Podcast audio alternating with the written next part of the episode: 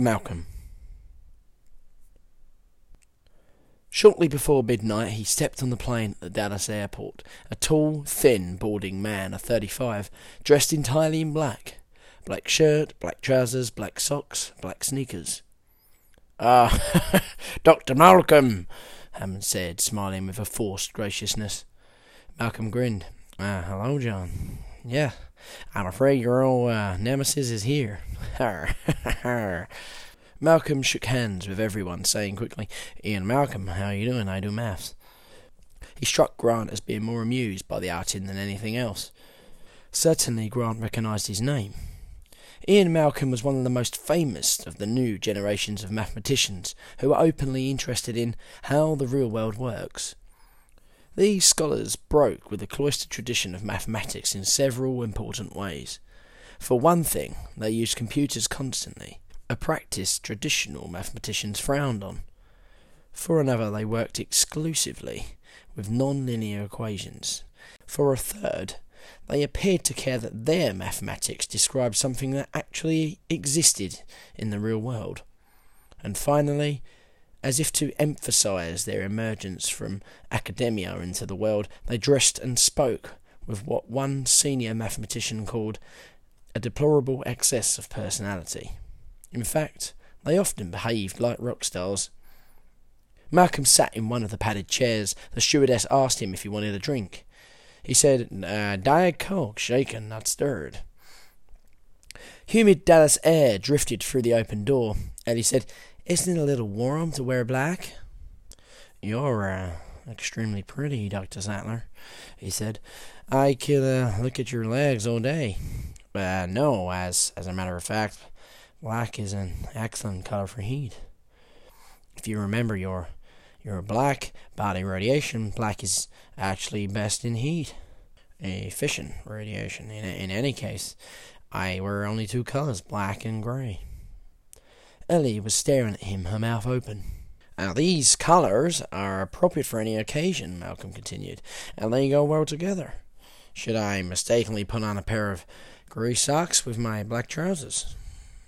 But don't you find it boring just to wear only two colours? Not at all. I find it liberating. I believe my life has has value, uh, and I don't want to waste waste it thinking about clothing. Malcolm said. I uh, don't want to think about what I will wear in the morning. Truly, can you imagine anything more boring than fashion? Professional sports, perhaps. Uh, grown men swatting like little balls, while the rest of the world pays money to applaud. But on the whole, I find fashion even more tedious than sports. Dr. Malcolm, Hammond explained, is a, is a man of strong opinions and uh, and as mad as a hatter, er, Malcolm said cheerfully. But you uh, have to admit these are non-trivial issues. We live in a world of frightful givens. It uh, it is given that you will behave like this, given that you will care about that. No one thinks about the givens. It's amazing. In the information society, nobody thinks. We expect to banish paper and Ah, but we actually banished thought. Hammond turned to Gennaro and raised his hands. You invited him. And, uh, and, uh, and a lucky thing, too, Malcolm said, because it sounds as if you have a serious problem. We have no problem, Hammond said quickly. I uh, always maintained this island would, would be unworkable, Malcolm said. I, I predicted it from the beginning. He reached into a soft leather briefcase, and I, I, trust by now we all know what the the eventual outcome is going to be. You're uh, going to have to shut the thing down. Shut it down! Hammond stood angrily. This is ridiculous! Malcolm shrugged, indifferent to Hammond's outburst. I've uh, brought you copies of my original paper for you to look at he said. The uh, original consultancy paper I did for InGen. The mathematics are a bit sticky, but I uh, can walk you through it. Are you are you leaving now? I have some phone calls to make, Hammond said, and went into the adjoining cabin. Well, it's, uh, it's a long flight, Malcolm said to the others. At least uh, my paper will give you something to do. The plane flew through the night. Grant knew that Ian Malcolm had his share of detractors, and he could understand why some found his style too abrasive, and his applications of chaos theory too glib. Grant thumbed through the paper, glancing at the equations. Gennaro said, Your papers concludes that Hammond's Island is bound to fail? Uh, correct. Because of chaos theory? Correct. Ah, uh, to be more precise, because of the behavior of the systems in, is uh, in phase space. Gennaro tossed the paper aside and said, Can you explain this in English? Ah, uh, surely. Malcolm said, uh, let's see where, where we have to start. Uh, you know about what uh, nonlinear equations is?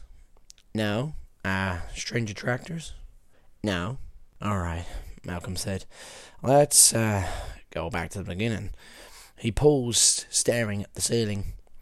Physics had has had a, a great success at describing certain kinds of, of behavior. Planets in, in orbit, space spacecraft going going to the moon, pendulums and springs and rolling balls, that, that sort of thing. The, the regular movement of objects.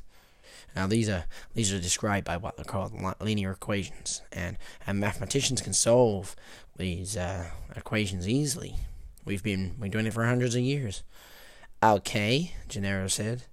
But there is a, another kind of behavior which uh, physics handles badly. For example, anything to do with uh, turbulence, water coming out of a spout, air, air moving over over an airplane wing, weather, uh, blood flowing through the heart, uh, turbulence.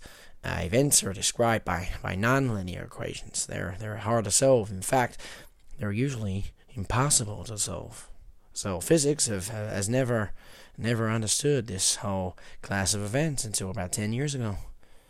The new theory that describes them is called chaos theory. Uh, chaos chaos theory originally grew out of uh, attempts to, to make computer models of weather in the 1960s. Weather uh, is weather is a is a big, uh, complicated system. Name namely the Earth's uh, atmosphere is a is it is that it interacts with uh, the land and the sun. The behavior of this this big complicated system allows defied understanding. So naturally, we could couldn't predict the weather. But what the early researchers learned from, from computer models was that even if you, you could understand it, you, you, you still couldn't predict it.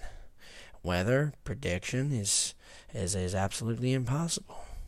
The, the reason is that the, the behavior of the systems is uh, sensitive, depending on uh, initial conditions. You'll ask me, Gennaro said. I use a use a cannon to fire a shell of, of a certain weight at a at a certain speed and a certain angle of inclination, and if then I fire a second shell with almost the, the same weight, speed, and, and angle, what will happen? The two shells will land at almost the same spot, Right, right. Malcolm said that's that's uh, linear dynamics. Okay, but but if I have the a weather system that I start up with a certain temperature and a certain wind speed and a certain humidity, and and and and then if I if I then repeat it with almost the same temperature, wind, and and humidity, the the second system will not behave almost the same, and I wander off, and then rapidly will become very different from the first. Thunderstorms instead of, of sunshine, that's, that's non linear dynamics. They are uh, sensitive to initial conditions. Tiny differences become, become amplified. I think I see, Gennaro said. The uh, shorthand is the butterfly effect. A butterfly flaps its wings in Peking, and, and the weather in, in New York is different. So chaos is just at random and unpredictable, Gennaro said. Is that it? No, Malcolm said. We uh, actually find bidding irregularities within the complex variety of a system's behavior. That that is why uh, chaos has now become a very broad theory that's used to study everything from the stock to uh, rioting crowds to brainwaves during during epilepsy. Any sort of complex system where there is confusion and unpredictability we can find an underlying order. Okay. Okay, Gennaro said. But what is this underlying order? It's, uh, it's, uh, essentially characterized by the movement of the system within phase space, Malcolm said. Jesus, Gennaro said. All I want to know is why you think Hammond's Island can't work. Uh, I, uh, I, I understand, Malcolm said. I'll, I'll get there. Uh, chaos theory says two things. First, that uh, complex systems like weather have an underlying order. Second, the reverse of that, that uh, simple systems can produce complex behavior. For example, pool balls. You, you hit a, a pool ball and it starts to carom off the sides of the table. In theory, that's a fairly simple system, almost a Newtonian system, since you can uh, know the force imparted to the ball and, and, the mass of the ball, you can calculate the angles at, at which which it will strike the walls. You can predict the future be- behavior of the ball. In in theory, you uh, you could predict the behavior of the ball far into the future, as it keeps bouncing from side to side. You could predict where it will end up three hours from now. In theory. Okay, Gennaro nodded. Uh, but, but in fact, Malcolm said, it turns out you can't predict more than a few seconds into the future.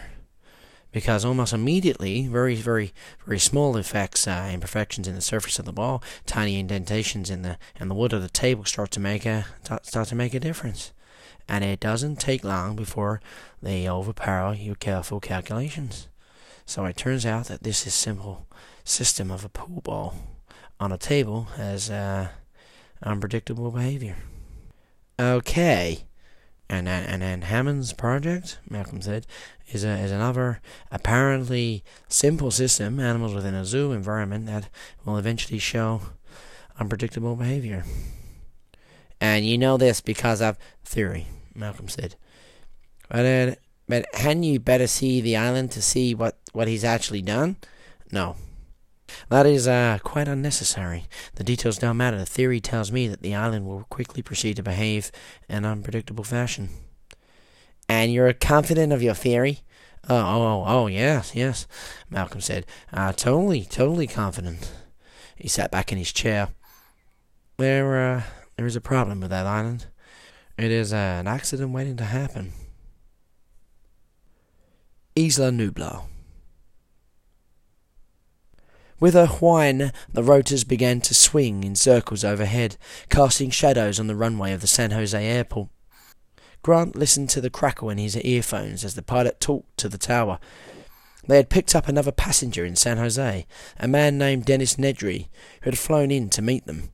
He was fat and sloppy, eating a candy bar, and there was sticky chocolate all on his fingers, and flecks of aluminium foil on his shirt. Nedry had mumbled something about doing computers on the island, and hadn't offered to shake hands. Through the plexi bubble, Grant watched the airport concrete drop away beneath his feet, and he saw the shadow of the helicopter racing along as they went west towards the mountains. It's about a forty minute trip, Hammond said from one of the rear seats. Grant watched the low hills rise up, and then they were passing through intermittent clouds breaking out into sunshine. The mountains were rugged, though he was surprised at the amount of deforestation, acre after acre of denuded, eroded hills.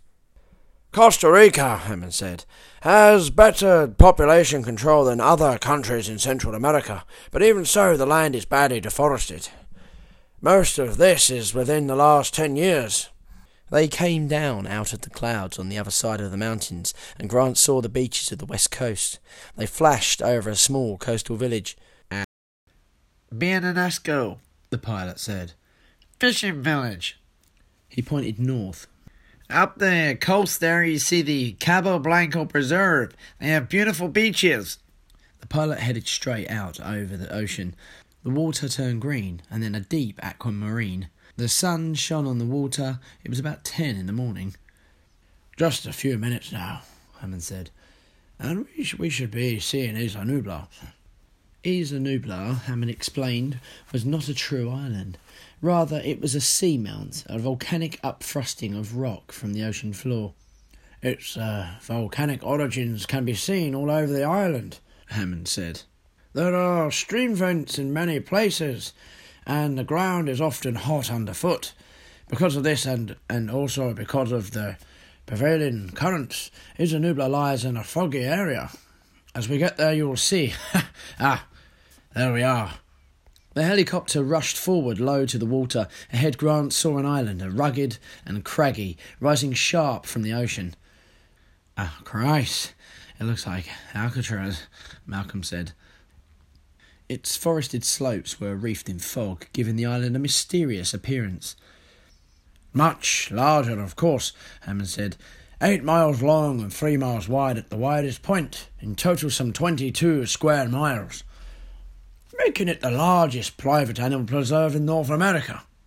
The helicopter began to climb and headed towards the north end of the island. Grant was trying to see through the dense fog. It's uh, not usually this thick, Hammond said. He sounded worried. At the north end of the island, the hills were highest, rising more than 2,000 feet above the ocean. The tops of the hills were in fog. But Grant saw rugged cliffs and crushing ocean below. The helicopters climbed above the hills. Un- unfortunately, Hammond said, we, we have to land on the island. I, I, I don't like to do it because it disturbs the animals, and it's sometimes a bit, a bit thrilling. Hammond's voice cut off as the pilot said, Starting our descent now. Hang on, folks. The helicopter started down, and immediately they were blanketed in fog. Grant heard a repetitive electronic beeping through his earphones, but he could see nothing at all. Then he began dimly to discern the green branches of the pine trees reaching through the mist. Some of the branches were close.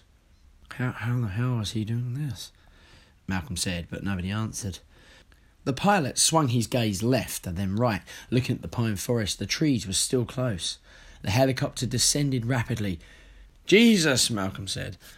The beeping was louder. Grant looked at the pilot. He was concentrating. Grant glanced down and saw a giant glowing fluorescent cross beneath the plexi bubble at his feet. There were flashing lights at the corners of the cross. The pilot corrected slightly and touched down on a helipad. The sound of the rotors faded and it died. Grant sighed and released his seatbelt. We, we, we have to come down fast that way, Hammond said, because of the wind shear. There is often hard wind shear on this peak, and, well, well, we're safe. Someone was running over to the helicopter, a man with a baseball cap and red hair. He threw open the door and said, Hi, I'm Ed Regis. Welcome to Isla Nublar, everybody. And watch your step, please. A narrow path wound down the hill. The air was chilly and damp. As they moved lower, the mist around them thinned, and Grant could see the landscape better. It looked, he thought, rather like a Pacific Northwest, the Olympic Peninsula. That's right, Regis said. Primary ecology is deciduous rainforest, rather different from the vegetation on the mainland, which is more a classic or rainforest. But this is a microclimate that only occurs at elevation, on the slopes of the northern hills. The majority of the island is tropical. Down below, they could see the white roofs of the large buildings, nestled among the planting. Grant was surprised. The construction was elaborate. They moved lower, out of the mist, and now he could see the full extent of the island, stretching away to the south. As Regis had said, it was mostly covered in tropical forest. To the south, rising above the palm trees, Grant saw a single trunk with no leaves at all, just a big curving stump.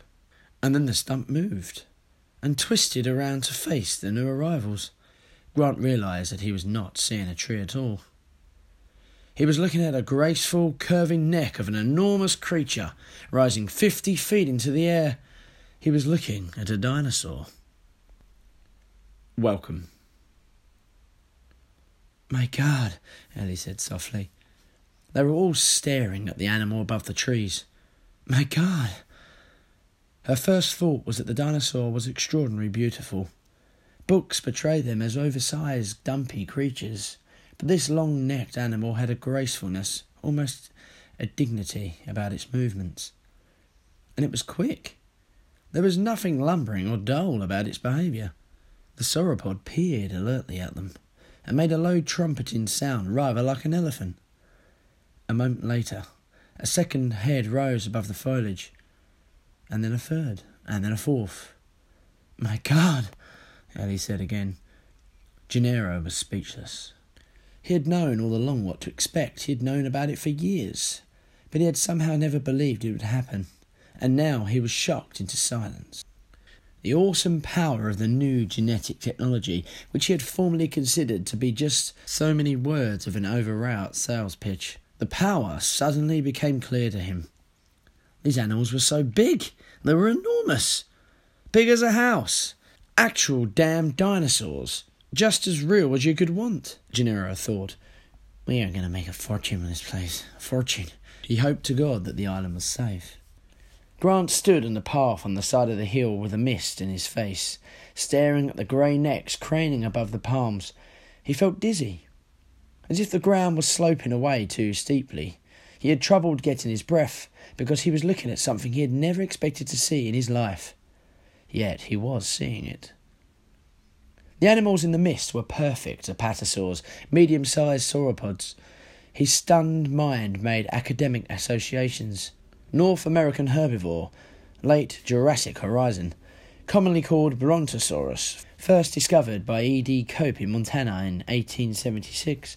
Specimens associated with the Morrison Formation strata in Colorado, Utah, and Oklahoma. Recently, Berman and McIntosh had reclassified it as Diplodocus, based on skull appearance. Traditionally, Brontosaurus was thought to spend most of its time in shallow water, which would help support its large bulk. Although this animal was clearly not in the water, it was moving much too quickly. The head and neck shifting above the palms in a very active manner, a surprisingly active manner. Grant began to laugh. Well, what is it? Hammond said, worried. Uh, is something wrong? Grant just shook his head and continued to laugh. He couldn't tell them what was funny, that he had only seen the animal for a few seconds, but he had already begun to accept it, and to use his observations to answer long standing questions in the field. He was still laughing when he saw the fifth and sixth neck crane up above the palm trees. The sauropods watched the people arrive. They reminded Grant of oversized giraffes. They had the same pleasant, rather stupid gaze. I uh, take it they're uh, not animatronic, Malcolm said. They're very lifelike. Yes, they certainly are, Hammond said. Well, they should be, shouldn't they? From the distance, they heard the trumpeting sound again. First, one animal made it, and then the others joined in.